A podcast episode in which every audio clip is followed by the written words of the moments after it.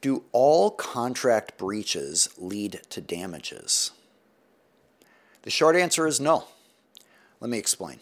So, you may breach a contract and you're concerned am I going to be liable? Could I go to jail? What are the, what are the risks here? Occasionally, I've counseled clients at times where they're wondering whether they can breach a contract and there are no possible damages from that breach. And so the answer is even though it's technically not legal to breach the contract, there would be no damages to the other side.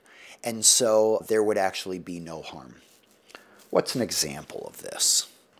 Let's say, for example, that you have a contract with someone to sell them 1,000 white t shirts of a very specific brand and SKU or model number.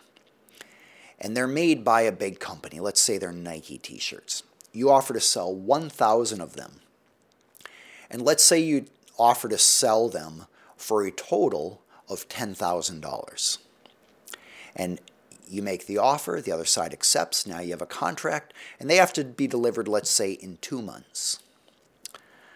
Well, if you go to the buyer of those t shirts and say, I am not going to be able to deliver these t shirts to you in two months, but here's a competitor who can sell the exact same t shirts and deliver it by the exact same date. And let's just say hypothetically, they're cheaper. They're only $9,000. So the buyer would save $1,000.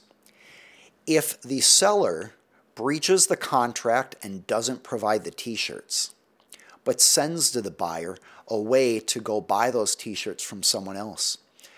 And let's assume, for this hypothetical, that the other seller can provide the t-shirts. There's no harm. It's it's very simple. All the buyer has to do is reach out and place the order there.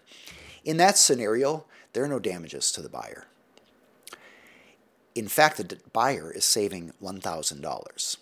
So even though you have breached a contract, there are no damages. And as a result, usually you would not be liable in a lawsuit for breach of contract.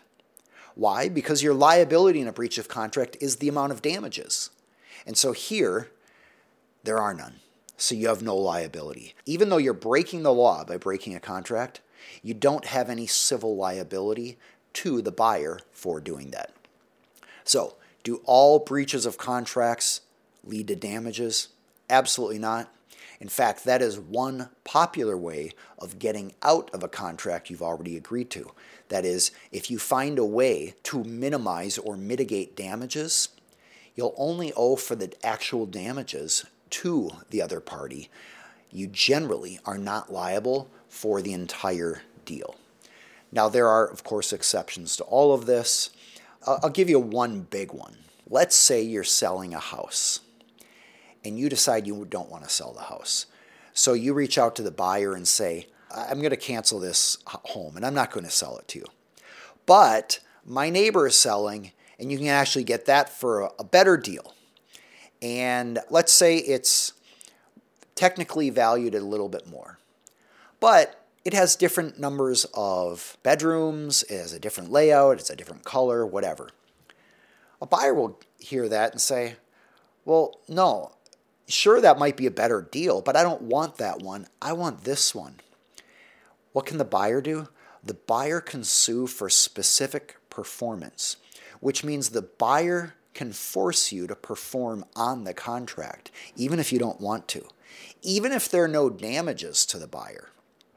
So, even if the buyer has another home or can find another place to live or whatever, if the buyer wanted that unique piece of property, and you are canceling the contract, it doesn't matter what the damages are. The buyer can sue for specific performance, which means you must specifically perform as required by the contract. So, do all contract breaches lead to damages? No. Uh, but even when there aren't damages, buyers can force you to comply with the contract in certain circumstances, like when they can't get exactly what they wanted from another seller. This goes both ways, by the way. A seller can force a buyer to buy a product, or parties can force other parties to follow through with their agreement by suing for specific performance. Whether it makes sense to spend all that money on a lawsuit, that's a separate question, more of a practical question. If you are interested in questions like this answered in short form, like little TikTok videos, feel free to follow us on TikTok, Instagram, Twitter. Uh, we have profiles, and right now at least, on various social media platforms. You're welcome to follow us there and get little short form versions of legal questions that I get asked throughout the week. If you haven't already, subscribe at aaronhall.com slash free. You are welcome to check out our channel where we have all sorts of other questions from business owners and the answers provided to you.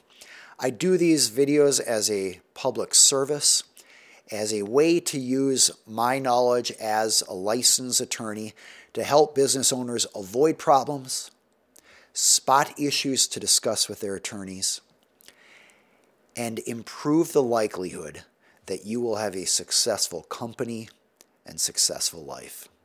It was great being here with you today.